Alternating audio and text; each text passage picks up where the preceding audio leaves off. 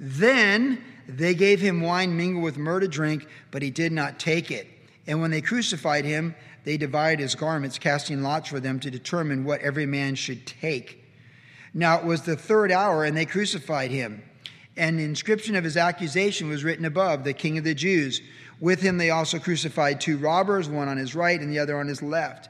So the scripture was fulfilled, which says, And he was numbered with the transgressors, quoting Isaiah 53 of the Old Testament. And those who passed by blasphemed him, wagging their heads, saying, Aha! you who destroyed the temple and build it in three days, save yourself and come down from the cross. Likewise, the chief priests also mocking among themselves what the scribes said, He saved others, himself he cannot save. Let the Christ, the King of Israel, descend now from the cross that we may see and believe. And even those who were crucified with him reviled him. Now, when the sixth hour had come, there was darkness over the whole land until the ninth hour. We've got Jesus right there where they're going to crucify him, Golgotha, place of the skull. Even now, if you go to Israel on a tour, most tours end with the tour group going to that bus stop by Damascus Gate, it, where Golgotha is, the place of the skull. And I can testify, it sure looks like a skull right there on the one of the highest points of Mount Moriah there, the Temple Mount. It's incredible. It's outside the old city, and there's an Arab bus depot there, and it's just amazing to see it. You just it's it looks like a skull. It's the place of the skull. It fits the description. And Jesus was brought there outside the city with the other criminals, Simon, Cyrenian carrying his cross. And they get there, and so he's beaten beyond recognition right now. He's been beaten so bad that he is not recognizable for who he is and now the crucifixion is going to begin. And we see the words crucified repeatedly. Verse 24, they crucified him. Verse 25, they crucified him. Verse 27, they also crucified the two robbers. And then in verse 32, they said, Let the Christ, the King of Israel, descend now from the cross, which of course is where they crucified him. And those who were crucified with him reviled him. So we've talked about this quite a bit last week, and just we'll touch on it briefly again. That crucifixion was the Romans' way to instill fear and terror in the, in the people. And when conquering people conquer other people, they usually find some mode of apparatus to strike fear and subject the people based upon fear. And the Romans came up with the crucifixion, and as they conquered European tribes and into the east and pressed toward Pakistan and that region, all the different places that they went, North Africa, crucifixion was very effective. It was uh, normally people that were crucified were crucified naked, they were hung there naked. They're beaten and hung, and they lived for a while. And it was to just debase humanity to the lowest level with fear.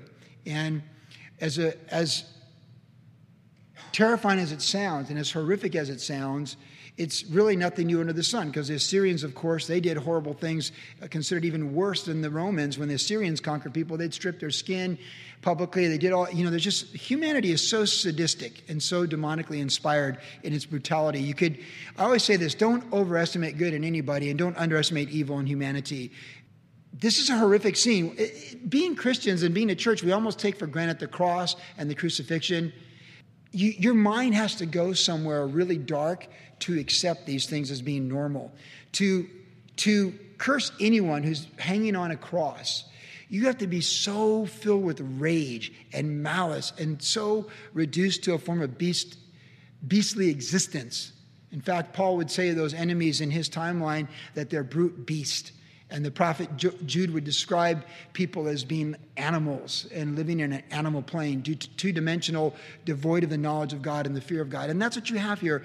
But it's amazing, it's the religious leaders we talked about this last week. Their greatest responsibility, their greatest moment that could have been in their life was to bear witness to what John the Baptist said. We have seen him bear witness that this is the Lamb of God, the Son of God, who takes away the sins of the world. But they did not. They rejected him. They rejected him fully and totally. And so we have now this text that everything from Genesis chapter 1 1 moves toward, and everything from Revelation chapter 22 of Maranatha, even so come Lord Jesus, it comes back to it. This is the apex, the high tide watermark of the entire Bible Jesus Christ being crucified. But you do have to say this mountaintop holds itself to Jesus' resurrection in the next chapter as well, because the two go together as the gospel. But this is the apex. The Lamb of God slain before the foundation of the world, before God ever spoke this universe in time, space, and matter, pre existing, triune in nature, outside this dimension, the Lamb of God slain before the foundation of the world. This is the plan all along where perfection established would be lost and a means of redemption established for the redemption of our souls is costly that runs the church age in this timeline that we're in right now until the king comes for us and then establishes the kingdom in which there will be perfection restored where there's no more tears no more sorrow and the new jerusalem and the the tree of life is all it's all restored. And it's not just going to be restored what was lost in genesis chapter 3 it's going to be better. Because god just doesn't rebuild a car that's been dinged up. He gives a new car the, the future is better in the Lord. So, what was even lost in Genesis chapter 1 and 2, what's restored in the kingdom age, is greater than that because we go from glory to glory. And it is this act, it is these events on this day that brings us into glory. It is the blood of God on the cross that the nails drove through being crucified that brings us into a opportunity to be forgiven of our sins in Adam all sin and die, and we transferred through faith in Jesus Christ because God made him who knew no sin become sin for us that we could become the righteousness of God through faith in Jesus. And so his perfect life is that sacrifice for us with his crucifixion. And he's having the nails driven in his hands for our sins, and his perfect substitution, his righteousness, even to the breathing his last, is reckoned to our account. It's grace it's mercy and grace. It's mercy because Jesus dies and takes this crucifixion for us, and it's grace because his righteousness is imputed to us. We don't get the wrath, we get the righteousness imputed to us. It's the two for one, and it is incredible. Body of Christ, worship generation, we live in him because of these events on this day. This is the greatest event. This is the definition of love, and the whole universe revolves around this text that we just read and this story. It is, as the movie said in the 60s, the greatest story ever told. This is it. This is why we sing these songs. This is our redemption. We're not a club, we're not a political party, we're not a sports team. We're praising Jesus because he saved us from our sins and we're going to heaven. And it's not yet revealed what we will be, but when he comes, we will be revealed in his glory with him. And it's because of this event. Now, this is God in contrast to humanity because Jesus is the king of the Jews. That's the inscription, the accusation against him. And he is the king. We talked about that last week as well. He is the king of the Jews, and he's the king of kings. And he's coming in glory. First coming, king of the Jews. Second coming, king of kings. And they mocked him, and they said, aha, which is the most insulting phrase you can say in the Hebrew culture. In the Psalms, it talks about this. They say about me, aha. And it's, it's this, we don't really understand the full connotation of aha, but it's the ultimate mocking and despicable statement to make in the culture of the biblical time from a Jew to another Jew. These religious leaders, these people, looking at the king, God Himself on the cross, and they say, aha, and they mock Him. But what about Jesus? What about Jesus here? Because, see, we know when we think about this event, this historical event, that God so loved the world, He gave His Son. So the motivation of Jesus to this moment is love. We know the, the Son always does those things that please the Father, and so he said, Not my will, but thy will be done. If there's any other way, but not my will, thy will be done. Please let this cup pass from me. But if it's not any other way, thy will be done. He lived the Lord's Prayer and he gave the Lord's Prayer because he said, Not my will, but your will. And the Lord's Prayer is, Your kingdom come, your will be done. There was no other way. This was the way of redemption. And there at the cross, when we see scripture fulfilled, as they're driving the nails in Jesus' hands and feet, and as they're raising the cross, and as the Romans, uh, the guards cast lots for his garment, we read something that really gets my attention in verse 24. They crucified him, which is the context of what we're talking about. They divided his garments, casting lots, or, you know, like rolling the dice, uh, card, scissor, rock, paper kind of a thing to determine what every man should take. Oh, and isn't that humanity? What every man should take. The Romans take Israel, they take Jerusalem. They take the gold from the temple. The Babylonians conquer Jerusalem. They take the holy articles. Assyria conquers the north. They take the 10 tribes. Man takes, takes, takes, takes. That's what we do. It's a human nature. If you could look at maps from 1850 to right now of Europe, all the different changes, all the different wars that happened. Well, we, let's go to 1800. Let's go back to Napoleon. Let's go right there to Waterloo and those things. And you see how many times the boundaries and the borders of Europe have been redefined. It, it just goes on and on and on. Like if you understand human history, just the last 200 years in Europe, how the borders change. And then if you study the history of the West and how, you know, in the 1600s, the different Indian tribes were taken from each other, then here come the settlers, they take from them, they take from him, these people take from them, they take from them. It's a taking world. The Aztecs took from people and other tribes, and the, the Spaniards came and took from them. It's a, it's a taker's world. Jesus said that the, the, those of the world, they lord over one another. Well, the greatest in the kingdom is the servant of all, which is giving. And this is my main point on this passage that we're reading right now that the clearest mark that we've passed from death to life, the clearest mark that we're a new creation in Christ is that we've passed from pride to humility. We've pride from being we've passed from being the center of our universe to the servant of the one who rules the universe. And it's not me enthroned in my heart, but it's Jesus Christ enthroned in my heart. And it's not about me and looking out for number one, like the book in the 80s said, but it's about serving the king and dying and serving all, that the greatest of the kingdom is the servant of all. That Christ is number one and Christ is enthroned on our heart. And that's the distinction of someone that's truly been born again. When someone says they're a Christian and they're the center of their orbit, I question their rebirth because that's the old man. You show me someone who's born again, you'll see someone who's growing in humility and grace and mercy and peace, and they're a giver, not a taker. They're givers. They give of their time. They give of their prayers. They give of their words. They give of their lives to serve the king. And in serving the king, they give of themselves for humanity, like Mother Teresa in Calcutta or something, or Amy Carmichael in India. That's the mark of being born again is we give, we don't take. See, a taker's never satisfied. I mean, here's the Son of God on the cross, and they're casting lots for who can take from a man who's been wrongly condemned to death. Man, praise God for grace and praise God for the second birth. Because Jesus Christ is on the cross giving while humanity's at the foot of the cross taking. And we want to be the givers. We want to give love. We want to give grace. We want to give mercy. We want to give compassion. That's what we want to be. You can never go wrong by having a disposition to give to the Lord all your first fruits and to give as unto the Lord all the first fruits that He calls you to give in humanity. We just read in Colossians the other night on Saturday night whatever you do, do it heartily as unto the Lord, giving thanks in all things. And then it goes on to say later on, which we'll get to on this Saturday night, that do it as unto the Lord, not unto men, knowing that from the Lord you'll get your reward. We want to be generous people. We want to be generous.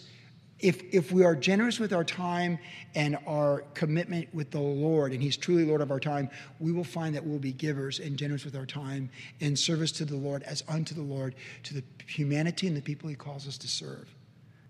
So many people see religion as a means to an end by which they take. And I know that's not you here tonight. I know that's not our disposition. That's not our culture. That's not our DNA. And it's certainly not the kingdom. But we know plenty of people that are like that. You know the book of James? He said, just why don't you accept wrong? Just let it go. Why do you take go to court and you just like just let it go? Isn't it better just to accept the wrong? Just let it go. Like, is God not able to does he not own the cattle on a thousand hills? Is he not able to let things go? You just can't outgive the Lord. You can never go wrong. If, you, if when you come to what you don't know, you fall back on what you do know. And the Spirit of God and the heart of God is to, to give. God so loved the world, he gave his Son. By this we know love that Christ died for us while we were yet sinners and enemies of God. It's like we can just never go wrong when our general disposition is to serve God, love God, serve others, and love people. And, and to accept the wrong and just let it go and, and let the Lord deal with that and trust that as equity and investment for all eternity. Because I can promise you tonight in Jesus' name that if people nail you to a cross and take from you what is yours at the foot of the cross and you forgive them, because Jesus said in the other Gospels, Father, forgive them, they don't they do from the cross. If that's you, I promise you, you are blessed for all eternity. And whatever was taken from you, the Lord will still restore a hundredfold in the kingdom age to come. He'll restore that. It's never about the money or the wealth or being wronged or slandered or maligned. It's about loving people, forgiving people, and being prepared to be like Christ for the kingdom and the kingdom age. And everything's a test to make us like Jesus. And sometimes God allows people to take from us because He's trying to get, in some cases, He's trying to remove something from our life. And He'll let someone take it. But like John the Baptist said, a man or a woman can see nothing unless it comes from the Lord when we breathe our last and we get to live our life, and if we're in assisted living and we're really fuzzy about our life and who we are and where we live and what we do and what year it is, and you don't even care who the president is, because that's the way it ends up. I really hope on that day when you breathe your last, if that's you and you get that far, that it, the Holy Spirit can of your life that you were a giver in Jesus' name and not a taker in Adam's name. Verse 24, that's all you need to see. Jesus Christ on the cross, dying for our sins and humanity taking. Taking is the phrase. We're givers. God so loved the world, He gave. We give, we serve, we love, we forgive, we build equity, and we trust God to make straight all the crooked paths that could ever come against us. And we pray that people would forgive us for all the foolish, stupid things that we've done to them in our own ignorance as well. That's the mark of maturity from people who serve the Lord, pick up their cross, and die daily to Christ on the cross with Him, and they learn the heart of God that the view from the cross looks like in our interactions with people. We read on in verse 34. So Jesus was crucified at nine, nine in the morning. The third hour is nine in the morning. Then at the sixth hour, verse 33, is noon. And we see the darkness, the supernatural darkness came on the land. The other gospels tell us of the earthquake at the same time. And the whole land until the ninth hour. So from noon to three, it was dark, like an eclipse or something. I just, it was dark as something was happening. I mean, he was supernatural. And at the ninth hour, Jesus cried out with a loud voice, saying, Eli, Eli, Lama Sabachthani which is translated, My God, my God, why have you forsaken me? Now, that's a quotation from Psalm 22. It's a messianic psalm prophetically speaking what Jesus would say on the cross, from the cross, a thousand years before he went to the cross through King David when he wrote that psalm, Psalm 22. Some of those who stood by verse 35, when they heard that, they said, Look, he's calling for Elijah. Then someone ran and filled a sponge full of sour wine, put it on a reed, and offered to him to drink, saying, Let him alone. Let us see if Elijah will come and take him down. And Jesus cried out with a loud voice and breathed his last. This is the glimpse that Mark gives us of Jesus in the final moments on the cross. He explains the supernatural of what's going on with the darkness over the land, does not include the earthquake and this phrase that Jesus said. Now, there are recorded for us in Matthew, Mark, Luke, and John different words and phrases Jesus said from the cross. So I would like to connect some of those phrases along with this one. In Luke's gospel, he says, Father, forgive them. They don't know what they're doing. So he spoke forgiveness from the cross. Here, Mark tells us, My God, my God, why have you forsaken me? Which makes clear to us that as Jesus died on the cross for our sins, he experienced what hell is separation from the Father. He took that separation. And I promise all of us, once we come to Christ, He promises to never leave us nor forsake us. He's with us always, even till the end of the age. Whatever we face, whatever you face between now and eternity, through as a child of God, Jesus Christ will never leave you. He will never leave you. You will never, ever, ever stand alone in any trial, tribulation, heartache, or tragedy. No fear, no t- terror of man, nothing as David said in Psalm 139, if we were in the depths of the sea, overnight in the sea, you would not be alone. Jesus would be with you. If you're facing the most horrific accident imaginable, you would not be alone. If, if you're in the Twin Towers and they're coming down, you would not be alone. Jesus would be with you. He'll never leave us nor forsake us. It's the greatest promise because all the gods of the men are idols and they build idols according to their own image. But we serve the living God, and the living God indwells us through His Spirit. He confirms that we're, that we're His and He's with us always. And He guides us and He leads us. And He'll never leave us nor forsake us. Jesus Christ was forsaken by the Father on the cross in paying the punishment for our sins, and He experienced hell for us so we would never, ever have to be separated from the Father, ever again. We're born separated. But through faith in Jesus, we're born into the family we pass from death to life, and we're his children. In fact, Romans 8 tells us that we're joint heirs. We're in the trust. I'm not talking about your grandparents or your parents. You're in the real trust, the living trust. And I do mean the living trust, the king's trust. We're in the Lamb's book of life. We're joint heirs with Christ, we're told in Romans chapter 8. But we go through things that, you know, that make us worthy of that trust. We don't earn our salvation, but because we have it as daughters of the king and sons of the king, he teaches us things. It's like that movie, The Gift, that came out about 10 years ago, where uh, James Garner has died and he's the dad and he has the estate and the trust. And he's got videos that his son watches, his son who was entitled and, and just spoiled and was a party and all this stuff. And he goes through all these life lessons at each juncture to be able to receive the, the trust, the full amount of the estate that his multimillionaire dad left behind. And to get to the end of the, the journey of the gift, when he gets to the end of it, he understands the value of all humanity and that money is a means by which you can advance the kingdom of God and serve others and make the world a better place, not that you can serve yourself. The son in the movie The Gift had to go through the experiences, the value of work. Remember, if you've seen the movie, he goes to the ranch in Texas and he has to build the fence all day and all day and all day and and then he ends up in uh, Latin America where his dad you know had a library or something. And then he gets captured by guerrillas and, I think it's like Colombia and the, it's just like but the value of life, the value of time, the value of work. He had to learn all these values, and then once he learns it all, he receives all this estate and he uses it to build a hospital because during the journey he met a girl that was dying of a terminal illness. It's a great movie, The Gift. It's a, it's a tearjerker for sure. But in so many ways, it's relative to the follower of Christ because we're going to be entrusted with the estate. It is not yet revealed, but when he is revealed in his glory, we will be in his glory. And we're told we rule and reign with him. We have a responsibility in the coming age. And he is equipping us in this journey to become like Christ. And so we have to go through our cross experiences, our trials and tribulations. We have to experience these things, these testings that prove us and refine us, so we can be on the cross and look at people who hurt us and say, Father, forgive them. They know what, what they're doing. We, we need to come to that place in life. Now, we'll, but we'll never have to, ever, we will never, ever have to say, My God, my God, why have you forsaken me? You will never have to say that.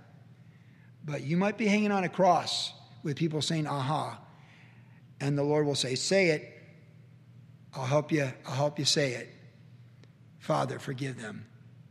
They don't know what they're doing. Or, Father, forgive them even though they do know what they're doing. Say it. See, because ours is a transformation work to make us like Christ, being transformed from glory to glory. And again, as it says in 2 Corinthians, when we see Jesus in a mirror, we're not changing him into our image. That's what the gods of men do. Men conjecture world religions and they combine them and they make a little variety pack and they got their gods that reflect them. I'm angry and I want to kill people. So I'll now find a God who's angry and kills people. Right? That's what they do. They make they conjecture gods in their own image. That's what God says in His Word. But we, when we give our life to Christ, we see Him in a mirror and we're not projecting our our concept of a God in our image, we're receiving the transformation of His image. We see a perfect Savior in the mirror, and He's transforming us to become like Him in our human experience. And so we go through these things, but He will never leave us nor forsake us because we're in the Lamb's Book of Life, and He paid the price on the cross, so we don't have to be separated from the Lord eh, in the journey from our cross that we pick up daily until we go into glory. So we do say, Father, forgive them, they don't know what they're doing. That, that's a big part of it for sure in this journey. Man, if you can forgive people when you're 90, praise God. And if you can't forgive them from when you're 40 you, or 20, you probably won't forgive them when you're 90. So learn to forgive people. You'll do well in this journey.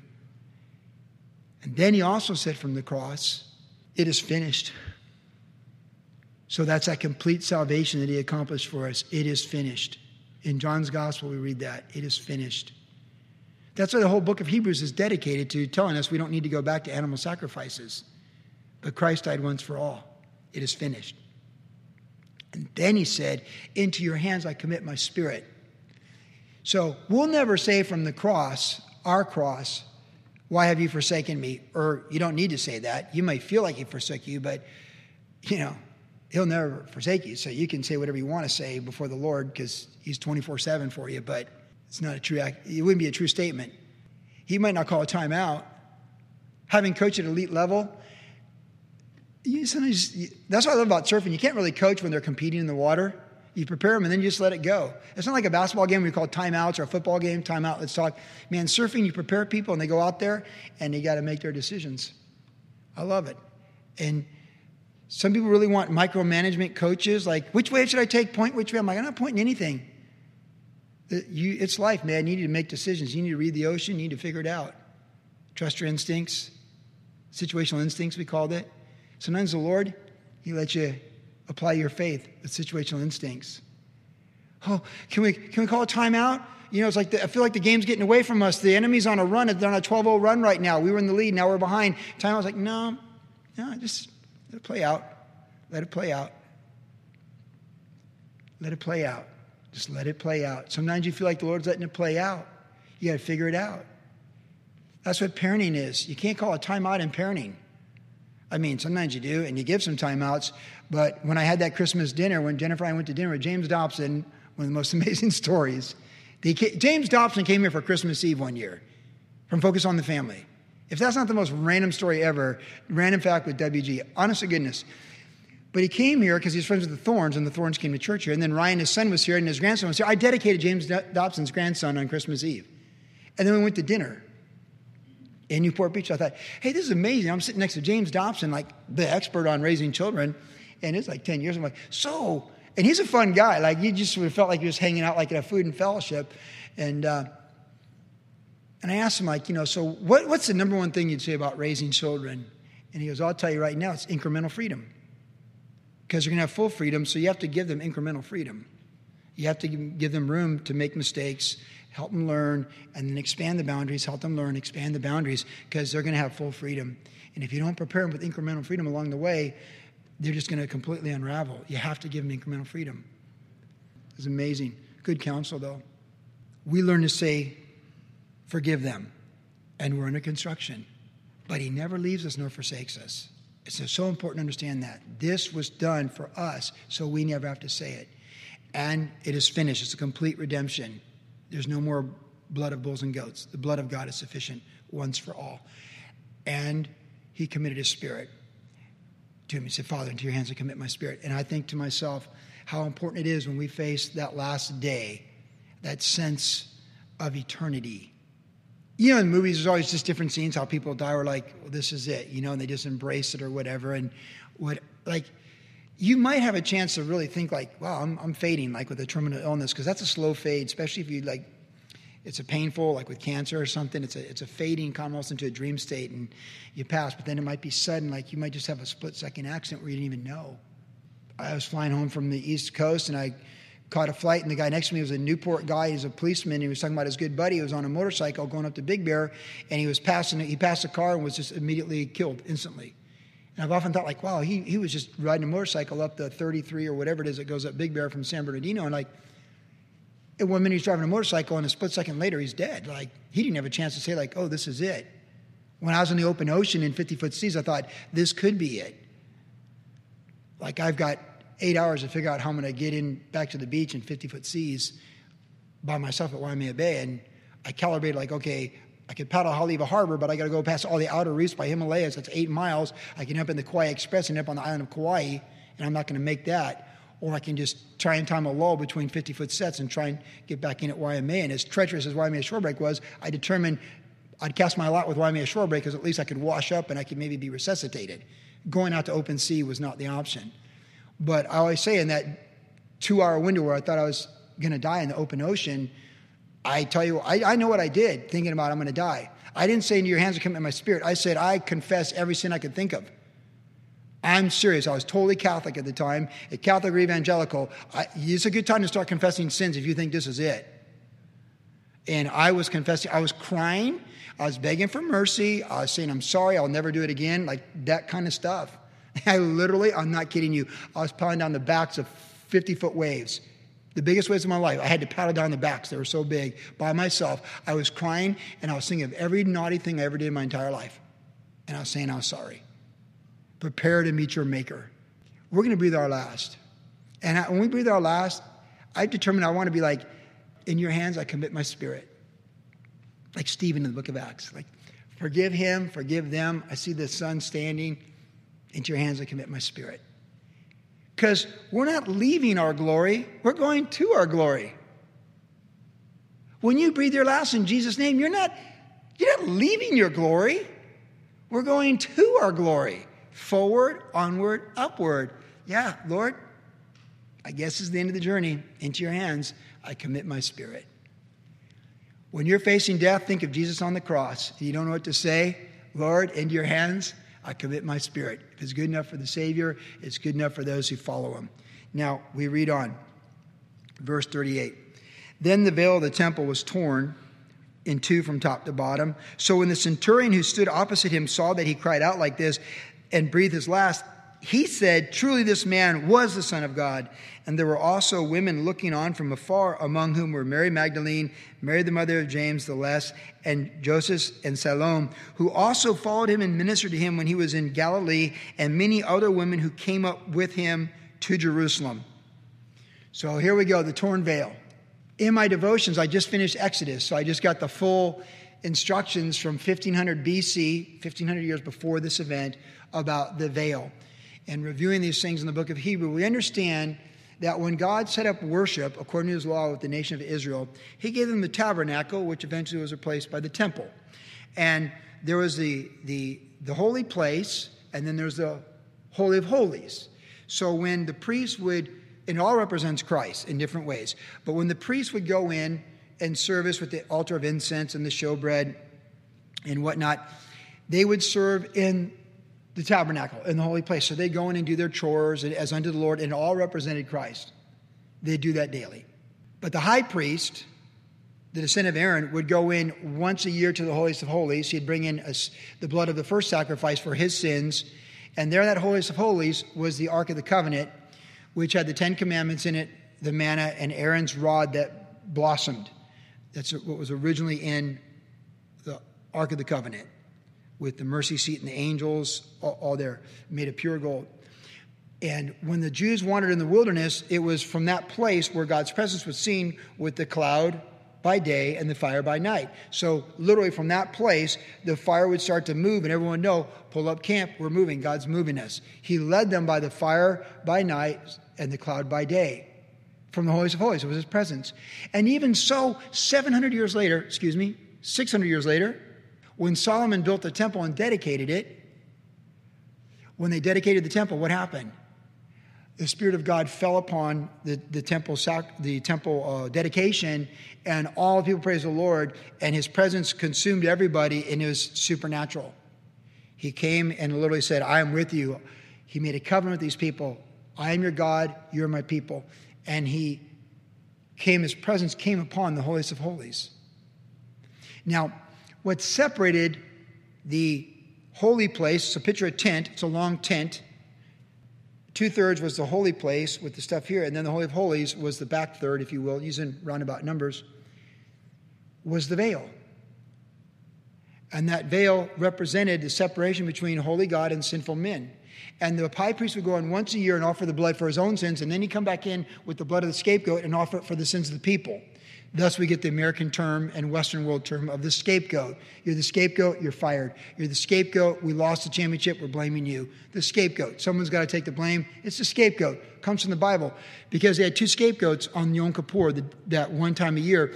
They would confess the sins of the people and the priest, the high priest, and one, one goat would be sacrificed, the other would be released in the wilderness, and it fulfills what we read about in the Psalm 103 so far as the east is from the west, so far as he removes our sins from us, and get out of here. So one goat dies for all the people, and the other goat goes into freedom in the wilderness, symbolic of God removing our sins.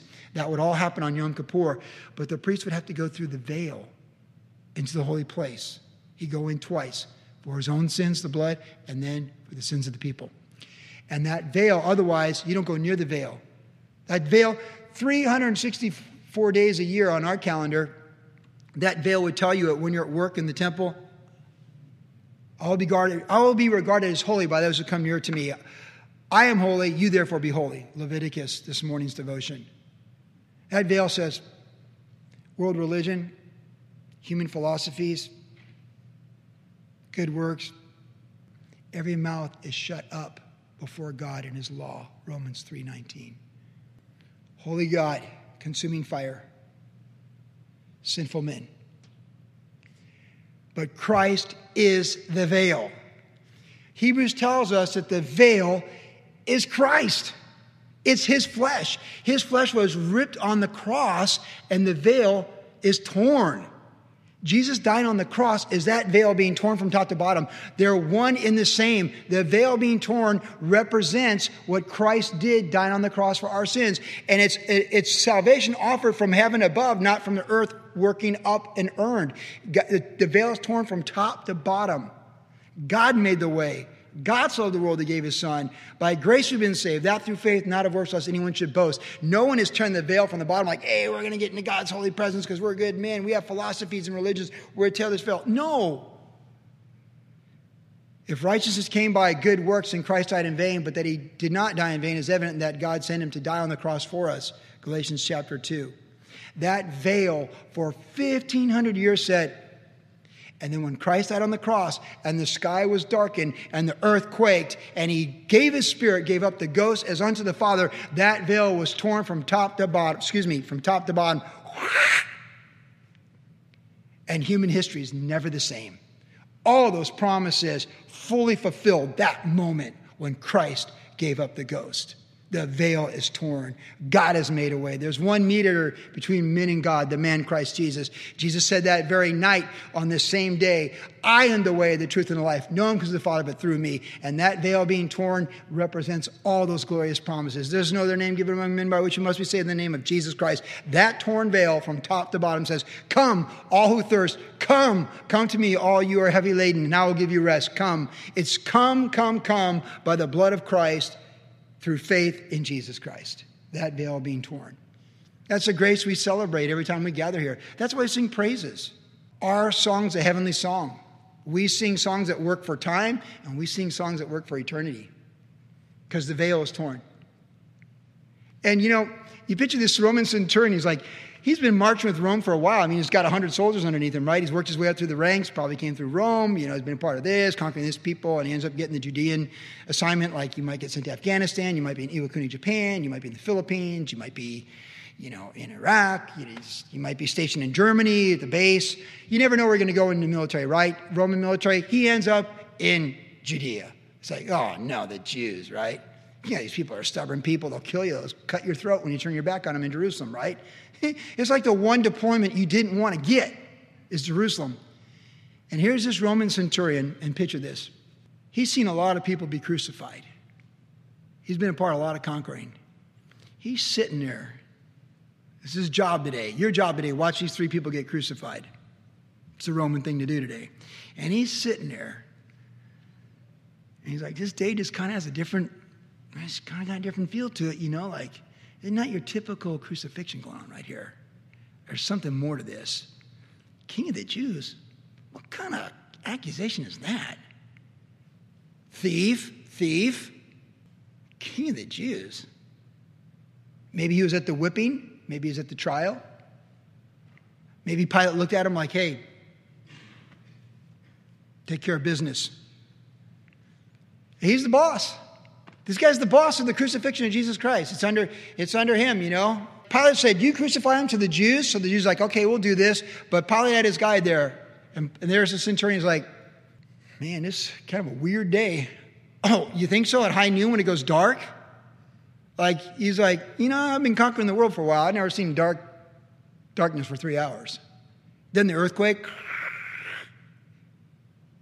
all that Roman pride, all that Roman education, what's he say? Truly, this man is the Son of God. That Roman centurion confessed what the high priest should have confessed the night before.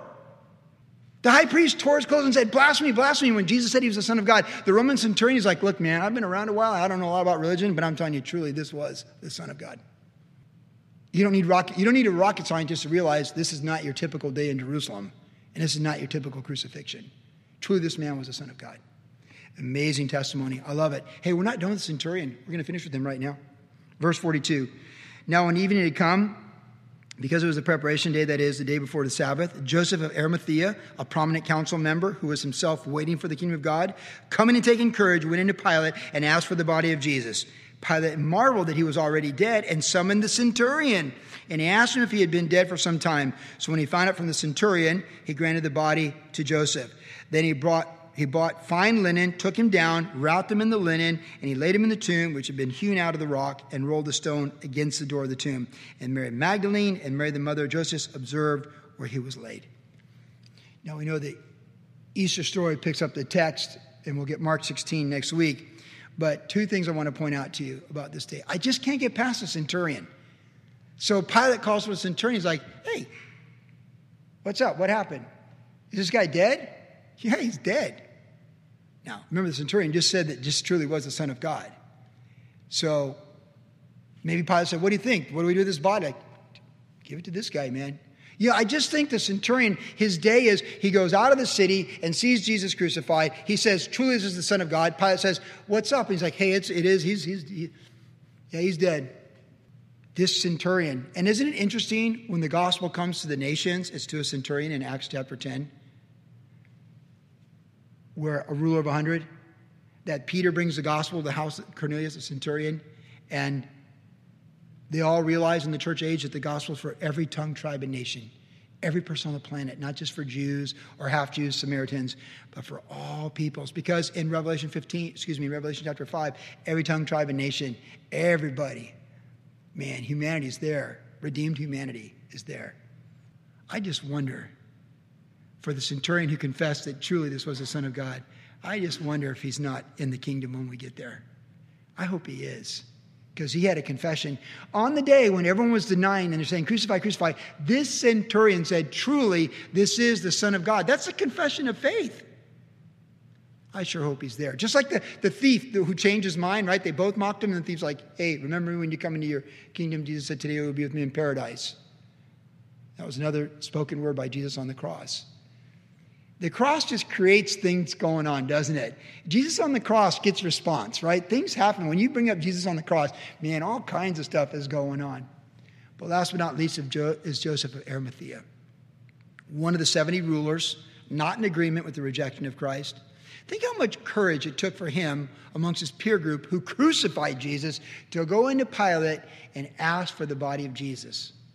It literally says in verse 43 in coming and taking courage. Taking courage. You just never know. We talked about Simon Cyrene carrying the cross with that one day. is like we need to recognize in our own lives critical moments, divine circumstances, unique opportunities that God has entrusted to us at certain times and not overthink it, not double clutch it, and just obey the Lord whatever we know is right. And to quote Martin Luther King Jr., it's always the right time to do the right thing. And Joseph Arimathea, who knows what his theology was about Jesus, but he he believed in Jesus, and this man is forever in human history, one of the most famous people in human history, because he went to Pilate and asked for the body at the rejection of his peer group. He got the body, he bought the linen to put him in it, and he put him in his own tomb, the tomb that was prophesied from the Old Testament.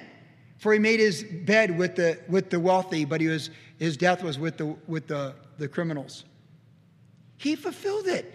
It's like he was born for this day as well. But he took courage. And I close with this thought. You know who's not in the kingdom, right? You know, I've been telling you for the last couple of years. You know, you know who's not in the kingdom in Revelation. the cowardly, the cowardly are not in the kingdom. There is no room for cowards in the kingdom. The kingdom is made up of men and women like Mary and Deborah and Sarah Daniel and David and Paul. People who step up, who recognize what's going on, and they don't fear men. And if they do, they, sub, they sub, subject that fear to the authority of God. Because it's natural to fear men. But fear God, and you won't fear men. Just that ability to take courage and do what needs to be done and to do what's right. So I'm like, well, I don't want to get involved. I don't want to offend anybody. You know, uh, uh, I don't want to say the wrong thing. Look, man, just do what's right. Do what's right. If you know God's word and you know the Lord, it's not hard to know what's right. It, it's not rocket science to do the right thing. Take courage. So often, for the believer of Jesus Christ, God allows situations in our life and puts us in places where we can bring people together or we can resolve the conflicts, or we can speak truth when no one else is willing to speak truth. And if it costs us our job, it costs us our job. But to do the right thing is always the right thing to do. God has your back. The lesson from Joseph is take courage and do what you can. That's the right thing to do on that day, that moment. And don't miss the profoundness of the moment that God might allow in your life. That's your opportunity to show your faith, your devotion, and your trust in the Lord. Amen.